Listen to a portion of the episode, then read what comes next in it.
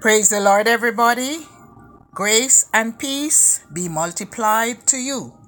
This is your moment in the Word with Evangelist Hyacinth Staple Reed. My thought today is entitled, Do you have your ears on? Bluetooth earphones and pagers are everywhere these days. On any given day, most persons who pass by you will have one of these devices in their ear or clipped to their belt.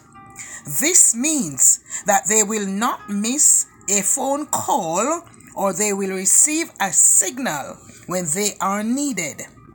Being able to stay in touch with their home, family, friends, or office can give them great peace of mind. They are given the assurance that as long as these devices are functional, if someone wants to contact them, they can be reached anywhere and at any time. Friends, in these last days, we all need to maintain an open line with heaven. We need to have our ears on. Whatever peace of mind we get from carrying a pager, a Bluetooth device, and a cell phone is nothing compared with the confidence of knowing that when God wants to speak to us through His Word, we are at the place and in a position to hear Him.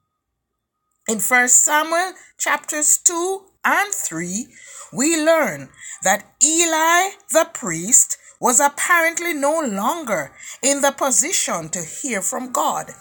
Eli had lost his spiritual receptivity because he had tolerated the evil of his sons and was reluctant to discipline them properly. Therefore, God sent a man of God to rebuke Eli. With the rebuke came a prophecy detailing the injurious things that would happen to him and his house. 1 Samuel chapter 2 verses 31 and 32 declare, I quote, Behold, the days come that I will cut off thine arm and the arm of thy father's house, that there shall not be an old man in thine house and thou shalt see an enemy in my habitation, in all the wealth which God shall give Israel, and there shall not be an old man in thine house forever. End of quote. God told Eli that he would cut off his arm and the arm of his father's house, meaning he would remove their authority.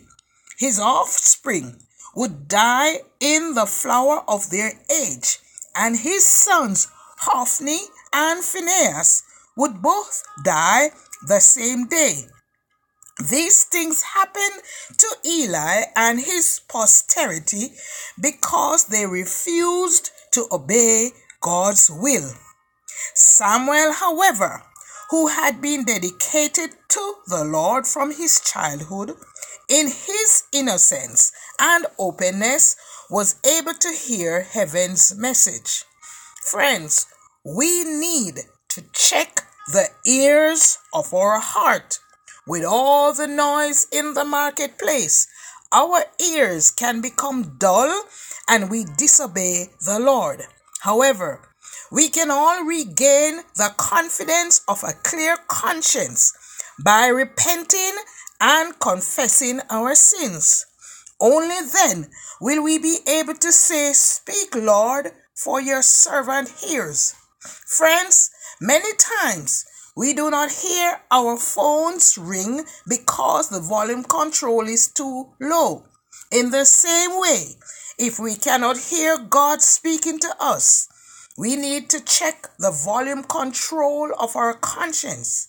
Maybe we have allowed our conscience to dull our ability to hear the voice of God.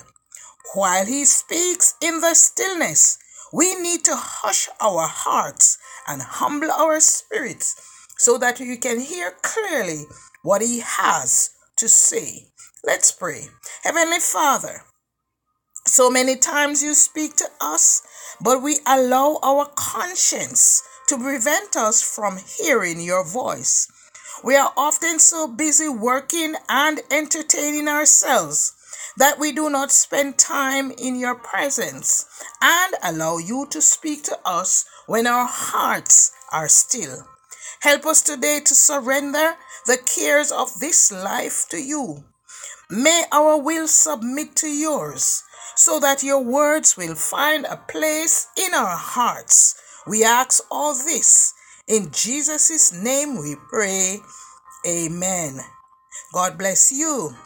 Do have an awesome day and remember to keep your spiritual ears on. Evangelist Staple Reed.